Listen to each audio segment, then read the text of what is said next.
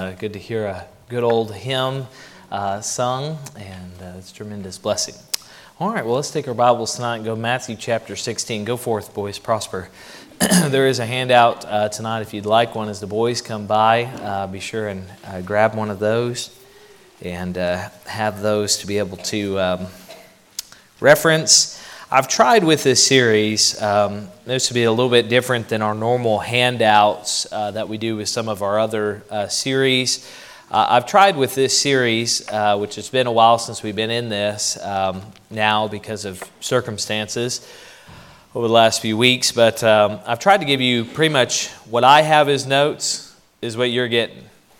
And the reasoning behind that is um, so that you have something you can take home and keep and have as a reference uh, to be a help to you. A lot of times, notes are more intended to kind of ha- help people follow along and be able to hit major points and things. Uh, these notes I'd really love for you to be able to uh, utilize uh, and have. Uh, just as kind of a point of reference, because maybe it is that you'll have a conversation that'll come up uh, with a family member, or coworker, somebody that visits the church that says, uh, What's the difference between a Baptist and another church? or Why are y'all Baptist? And then you have these to look back at and reference and, and be able to glean from and uh, have them as a point of reference to be a help to you there. Okay, so tonight we, uh, if you'll remember, I know it's been a few minutes uh, because of the the weather issue a few weeks ago, and then we had missionary and all the stuff that's gone on. It's been a few weeks since we've been in this series. Uh, but if you remember, we're going through a series and we're asking the question, why are we Baptist? And asking the question not with an angry chip on our shoulder uh, and not trying to be loud about it. Uh, although I will say this, I'm very thankful for the heritage that I have as a Baptist. And I am by no means uh, in any form wanting to take the name Baptist uh, off of any of our literature or signs or off our name or anything. Uh, that's nowhere in the equation of us moving forward. And again, that's not because of tradition. It's not because we're angry about it, and it's not because we're, we're just dogmatic and we're just we're Baptist, you know. It's because I believe there's some, some precedent set in the Bible, and there's also some significance to the name that allows us to be able to have an identifier, just like as you would reach into uh, your pantry and want to know what you're getting a hold of, uh, I'm thankful that the name gives us some ability for people to know what they're getting into uh, when they step into the doors of our church of knowing this. That's a church who believes these things, okay? Uh, and so that is what the uh, purpose of the study for us to go through is to say this. We're looking at a distinctive uh, line of what a Baptist is. What makes us a distinct we're not just a denomination, there's a distinction between all other groups that are out there and Baptist. And so I'm very thankful for that. So we're going to be in Matthew chapter 16 and verse number 18. I probably could spend all night just dealing with this verse because there's a lot there. But we're not going to do that because we're going to kind of take more of a topical approach to this. We got a lot of ground to cover tonight. And I know some of you all probably want to get out so you can go watch a game or something like that and do all that stuff. So let's all stand together. Let's read Matthew 16 and verse number 18.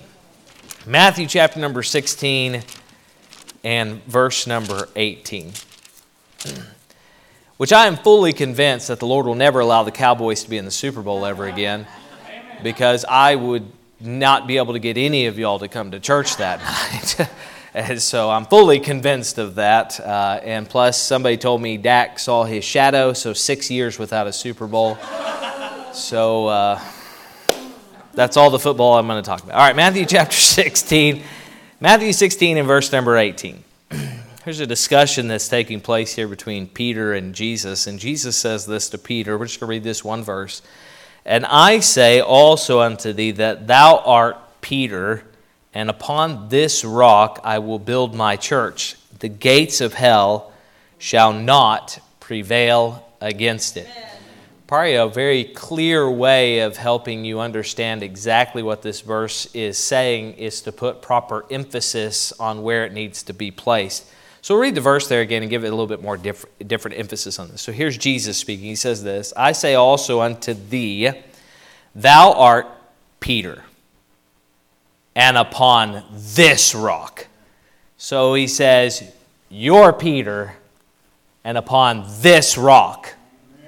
So he's drawing an emphasis there between Peter, or the little pebble, and the boulder, which is Jesus. And he's saying, You're a guy I'm going to use, but it's not upon you that this church is going to be built. You're just a sinful man, but it is upon me, God, the person of Christ, that this church will be built upon. And since it is built upon me, the gates of hell will not prevail.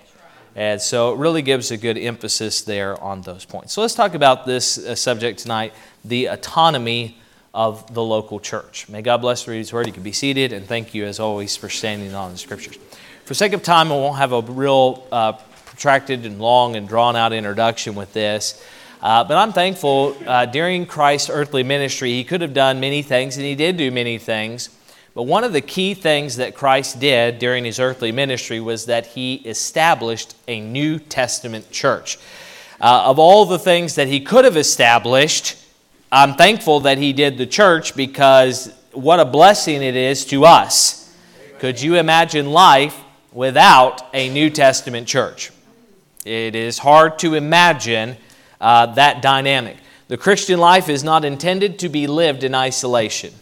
God did not design you that way. He designed us to cooperate and work together and need one another, pray for one another, rely on one another, love one another, support one another, care for one another. And that happens within this institution, this organism that is known as a New Testament church. That happens within Bible Baptist Church, and this isn't something that man came up with.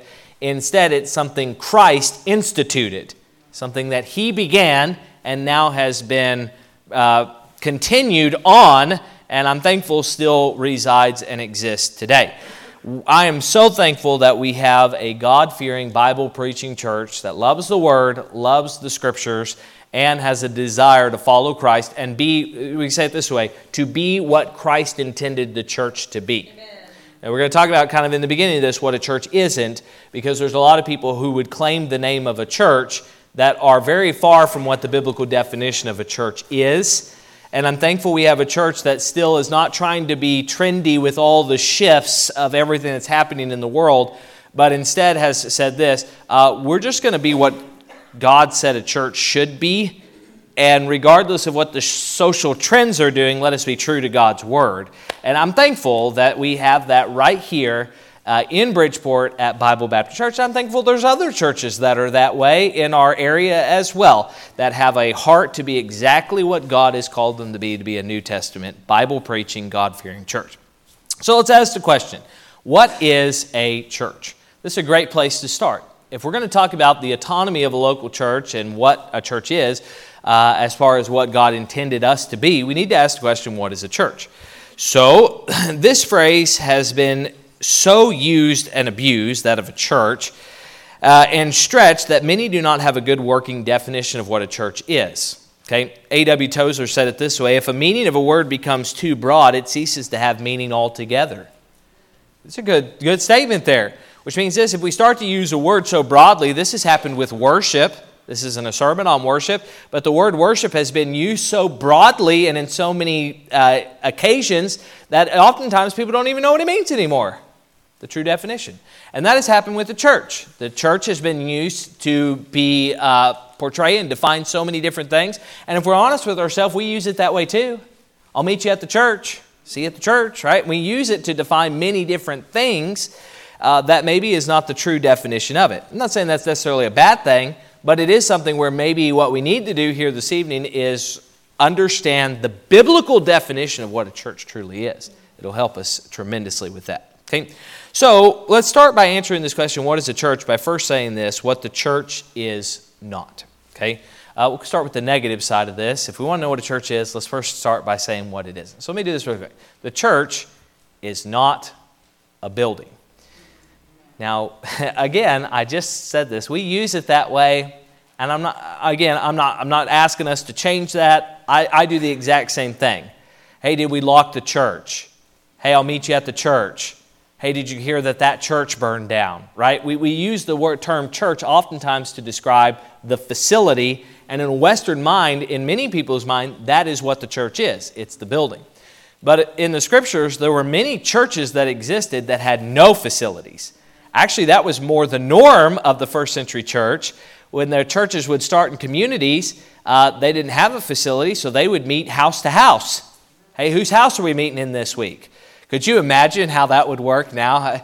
Hey, uh, Miss Darla, we're all coming to your house this week, right? She's like, Kyle, clean the baseboards, you know?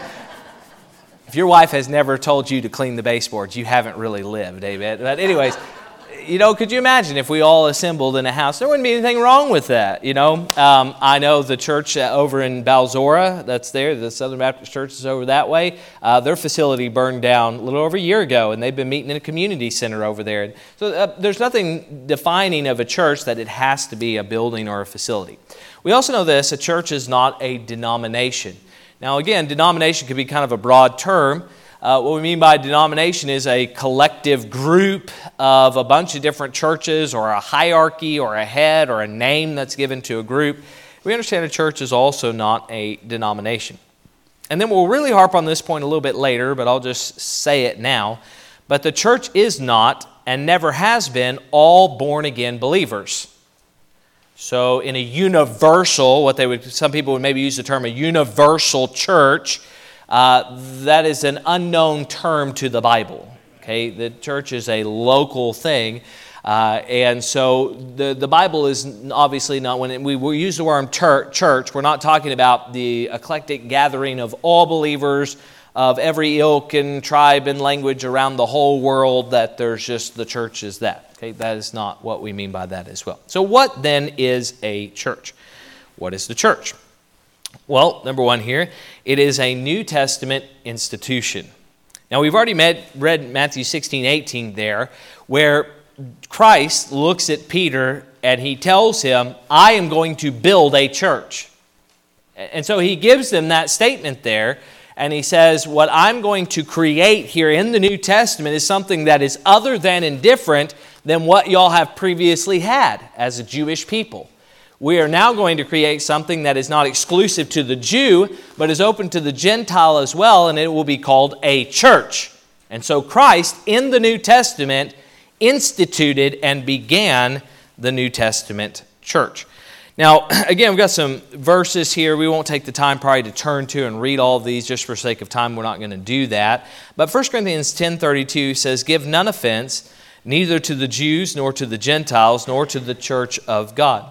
They're, of course, drawing attention to some Old Testament things and some New Testament things. So that we could kind of say this the Old Testament primarily addresses the nation of Israel.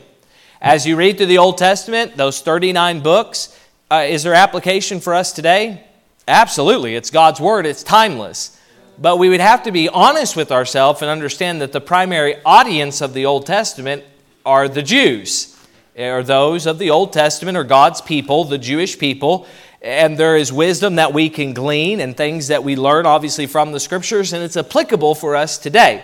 But it was originally written to the Jewish people. Whereas the New Testament is predominantly written to the church, right? It is given to churches and most of the New Testament even is written for that purpose to the church at Rome, to the church at Corinth, to the church at Philippi, to the church at Ephesus. It's written to specific locations and churches in order to help them uh, understand what a New Testament church is supposed to be and Christians are supposed to be. So, number two, there, it is an assembly. It's not only a New Testament institution, but we also understand it is an assembly. Now, the word assembly is the Greek word ecclesia. Now, you're like, oh, great. We get to learn Greek tonight. I'll say this I don't expect you to go home and become a Greek scholar and speak this Valentine's Day in Greek to your wife romantically. Okay, we're not trying to accomplish all that, but this is a good word to do a word study on of what it means. So it's used about 115 times in the Bible, the word ecclesia is, and it literally means this a company of people called out for a specific purpose.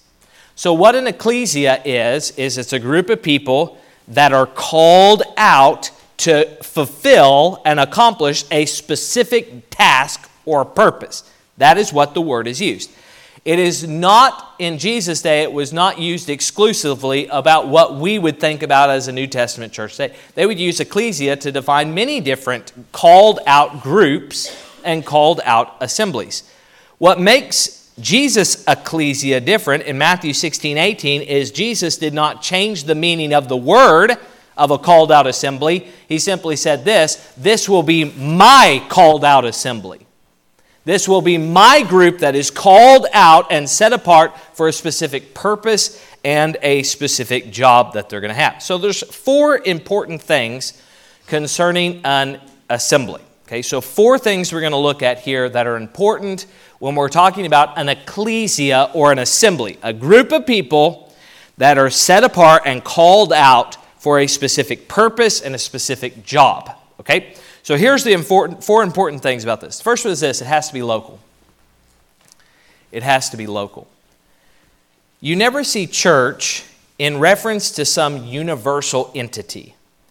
It goes contrary to the very definition and use of the word and the practice of said word in the New Testament. So much so that we could say this with rare exception, every time the, the word is used, the 115 times it's used, it almost exclusively deals with a specific location, not some generalized, broad use of the word. So I give you a few verses here. Again, for sake of time, we're not going to turn to all of them. I encourage you to do some research on this. But Romans 16.1 deals with the church in regard to a location. The church at Rome. It's at a, it's at a place. 1 Corinthians 1 2 deals with the church at a location, the church at Corinth. Okay? Colossians 4:16, you would go and visit the actual location there in Colossae. Okay? There's churches that are called out and they're saying to the church at, to the church here. The church is given with a specific local place. Now, on a practical application on this, if this is a group of people that are called out to assemble for a specific purpose, it would be really difficult to get everyone from all over the world together in one place. Okay, if the, the, word has to do with an assembly or a group of people called out to assemble together for a specific purpose, it would be difficult to do that. Think about a car, a use of an illustration of a car here. If we want to say this is a car and it's assembly of a bunch of different parts, a car is made up of a bunch of different things, isn't it? It all, I'm not even going to try the name. I'm not a mechanic, so it's got a wheel and a motor and a hood right? It's got pieces on it. How absurd would it be to say, I have a car? So say, cool, where is it? Oh, it's a universal car. The engine's in Europe, and the, the tires are in Africa. You say, well, you don't have a car then, right? The same way we would say you don't have a church unless it is assembled, right? It must be in a localized place where it is all together. In all but 15 instances where the word church or ecclesia is used, it is of a specific, definite geological location. The Bible knows nothing of a universal church. Now, we try to be dogmatic on that because in many circles, the word church, it speaks of this eclectic grouping of just universal, it's just everywhere. And we're just all part of the body. Well, in a sense, that we could talk about the fact that we are all a part of Christ right? And we belong to Him. We're part of the family of God. But the word church, and when we think about the practical application of a church, is it is local assemblies. We have the church here at Bridgeport with a local place that we assemble and meet together. Number two, it has to be visible. Visible. People cannot come together and not be seen. Boy, COVID proved that, didn't it? We'll have church, it'll be online. Didn't work. It, it, doesn't work that way. Now, I'm thankful we, through COVID, and we did live stream thing, and I have benefited from that as well. But let's be honest, watching church on TV is like having a remote control controlling one of those fake fireplaces. You know what I'm talking about? It's like an LED screen, and it's got like a fake fireplace, and, and there's no warmth. There's no, it's just a, on a screen, a little fireplace. It's like saying, man, look at how cool my fire is. It's nothing like having a real fire in a real fireplace and the warmth and energy that it produces, right? That's like trying to compare us assembling in person together to watching it. I'm thankful you can watch it on a screen, but it doesn't compare. It just doesn't. Because if you want preaching, uh, as much as I think I'm just the best preacher that's ever lived. Well, thank you, Miss Starla. I appreciate that. I will say this. I know you I, I know you can go online and you can find people who have dropped some better messages today than me. I know that. I'm not deceived by that. I know there are the likes of Jason Gaddis and Sam Davison and all these other guys that are out there. And if you want to go listen, you can find a lot better preaching uh, online. You can find a lot better music. Sorry, Brother Gary.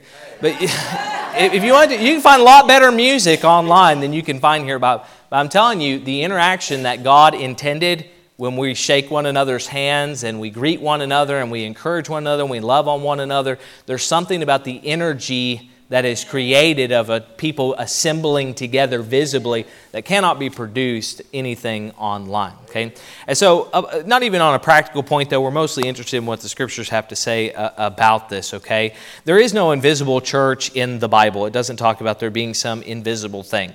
Uh, philemon 127 it specifically talks about i want to see you okay? Uh, 1 thessalonians 2.17 talks about i want to see your face we could talk about other scriptures as well, where Paul is writing to a church and he says, I have a desire to come and be with you, right? I have a desire to come and see you. So when he talked about going to the church, when he went to the church, he said this When I come there, I'm going to see you because you're together with one another. Okay? Number three, an assembly must be organized. It must be organized. When we talk about an assembly, we are not talking about a mob it implies some level of organization to this thing, a structure or a design to it. Colossians 1:18 would say it this way, and he, speaking of Christ, is the head of the body, the church, who is the beginning, the firstborn from the dead, that in all things he might have the preeminence. 1 Corinthians would talk about uh, spiritual gifts. Uh, I hope one day to preach through 1 Corinthians.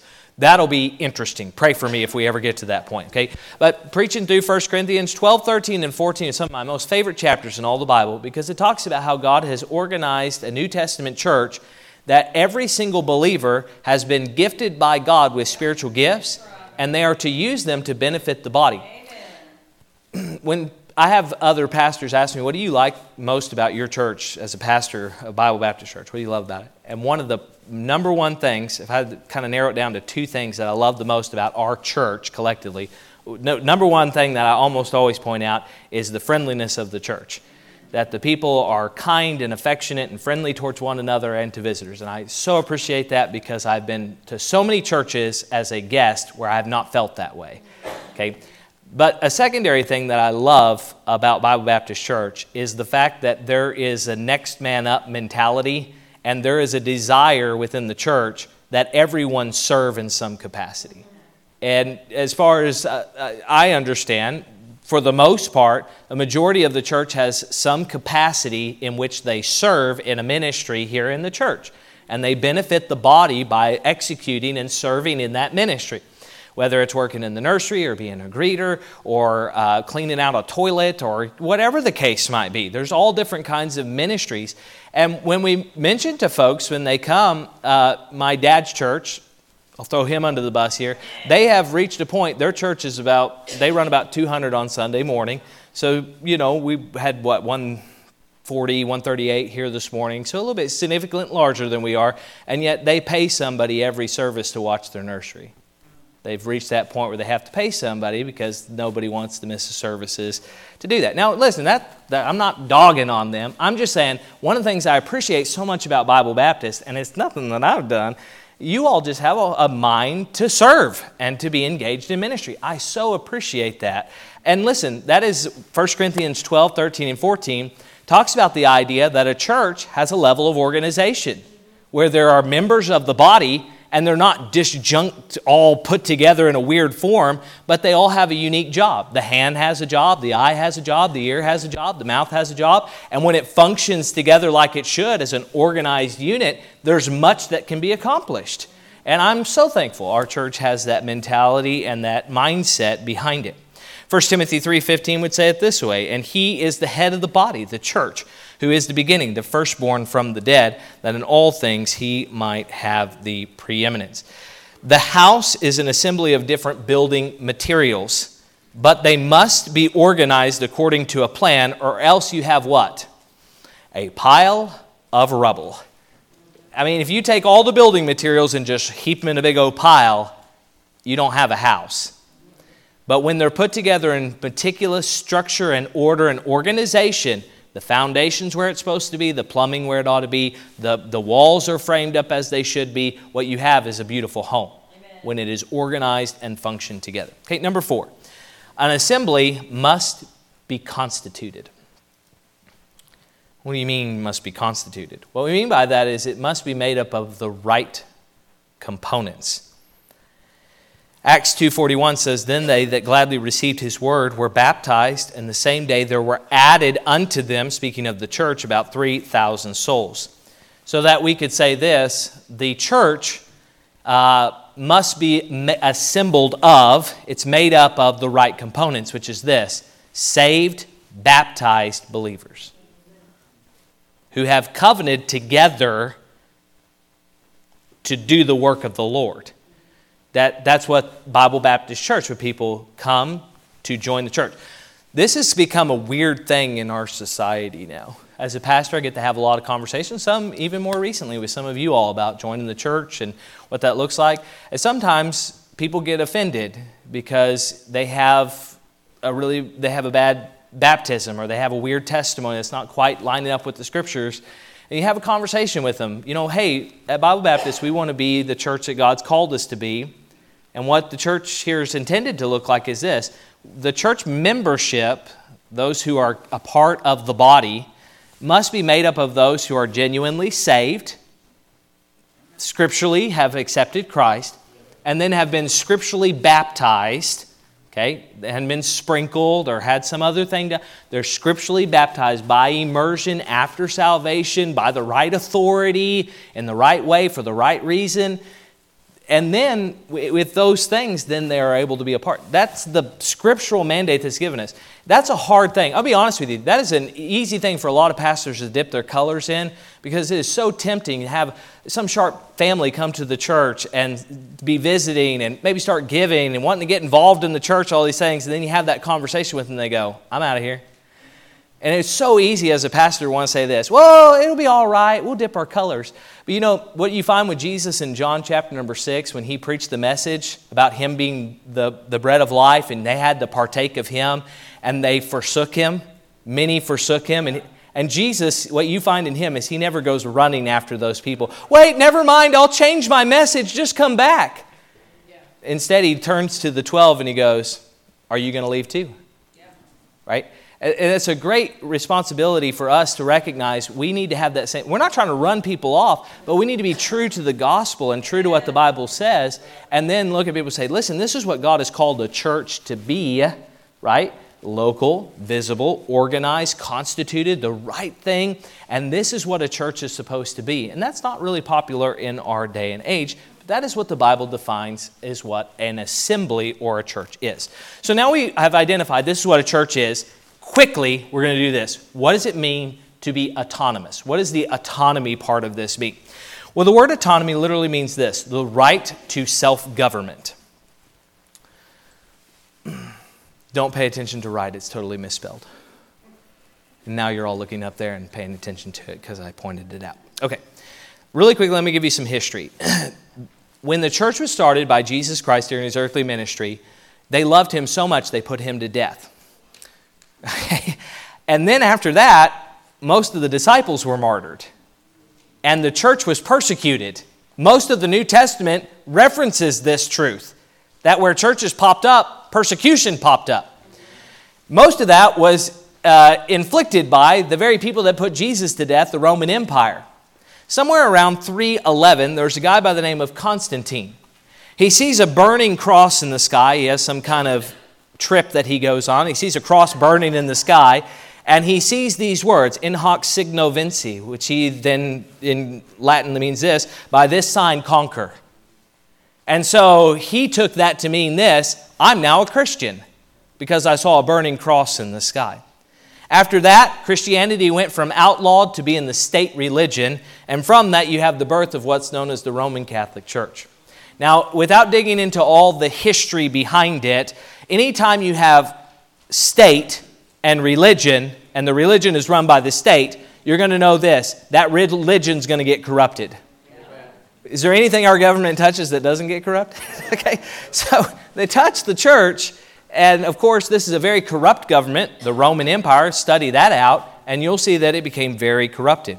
Christianity was now a political thing and used for political means. Catholic pastors were paid by the state. Churches became filled with unbelievers. Slaves were granted freedom if they were baptized, just as an example. From this became many uh, uh, poor doctrines and bad heresies that came forth because of this, so much so that you had pedo baptisms, like infant baptisms, baptismal regeneration, you get saved by being. Those all were born out of this. That's where it all came from. Christianity became wed to paganism because when they would conquer a nation, they would want the Gauls or whoever this other group is to now become Christian, but they said, we'll just adopt their pagan traditions and mix them together with Christian heritages. And that's oftentimes where a lot of even the holidays that we celebrate today came from. Okay? And so, with all that, there's some major issues that obviously came about because of this unholy alliance of church and state. Let me give you a couple of them. Denominational authority over other churches. So, you wind up with the Pope arrangement, popes and bishops and archbishops and all that, and they have all this crazy authority. Church and state bond in persecution of any church outside of the alliance. Persecution of the church did not stop when this happened, it actually just changed. So Christianity became the state religion, but that simply meant this anybody who didn't bow to their false state religion form of Christianity was burned at the stake, fed to wild lions, all kinds of crazy stuff happened to them under the name of protecting true religion. People weren't allowed to have Bibles, all kinds of stuff that was perpetrated by the Catholic Church. Okay? This alliance obviously became more important than the church itself. Now, this is where the importance of autonomy comes in because a lot of these things are now born out of this. Now, remember, Baptists are not Protestant.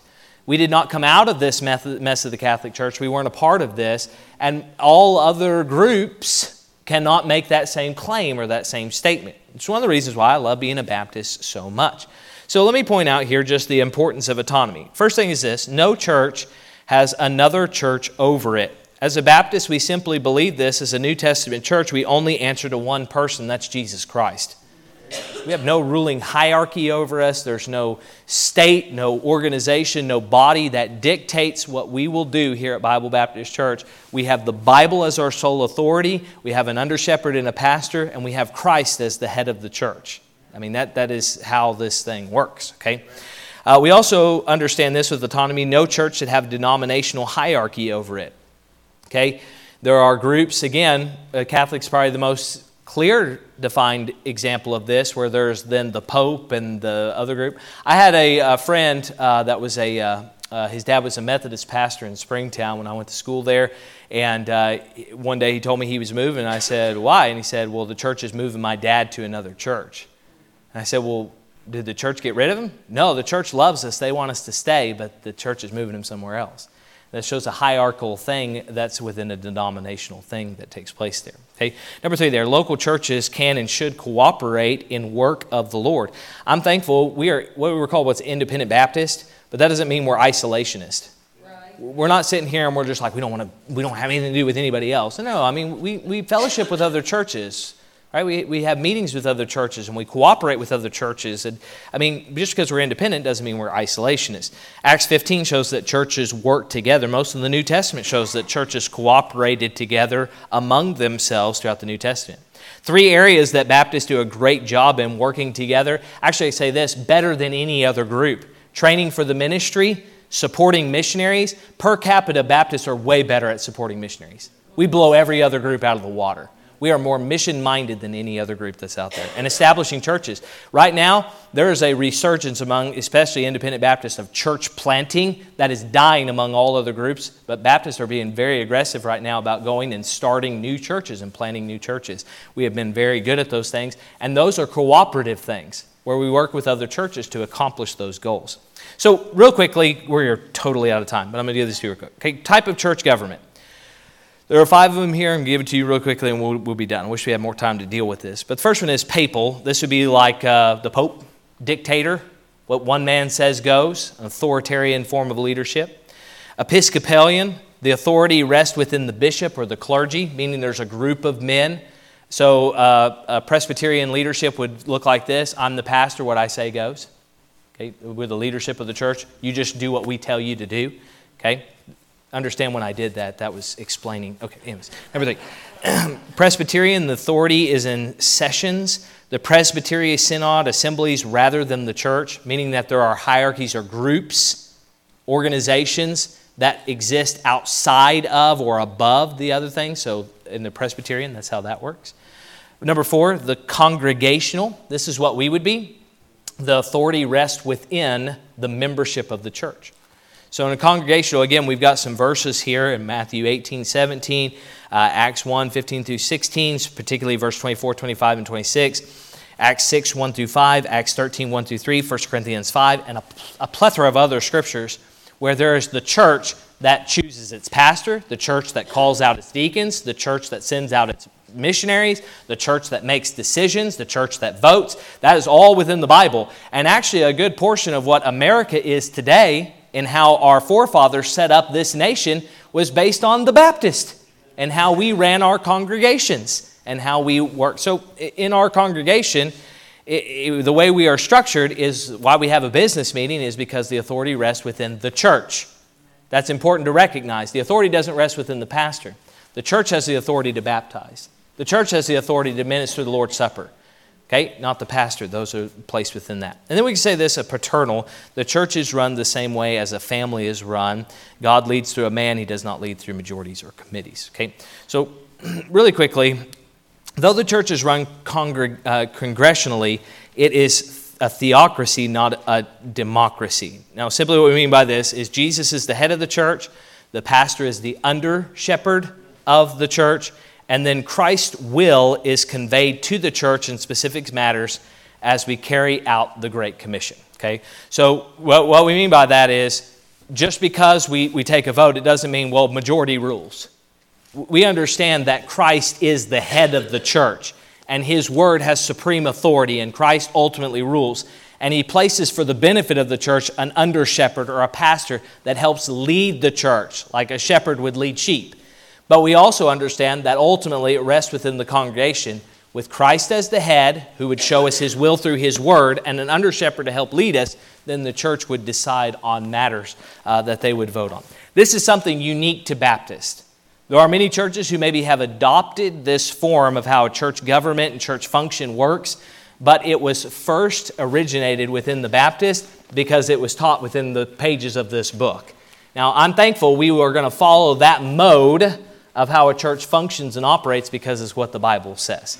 So that's what we mean by a church autonomy. Local church autonomy is where the right kind of church following the right procedures of autonomy and having our own self governance, that we are self ruling, self governing under the headship of Christ. Well, let's all stand together as we come to a time of invitation.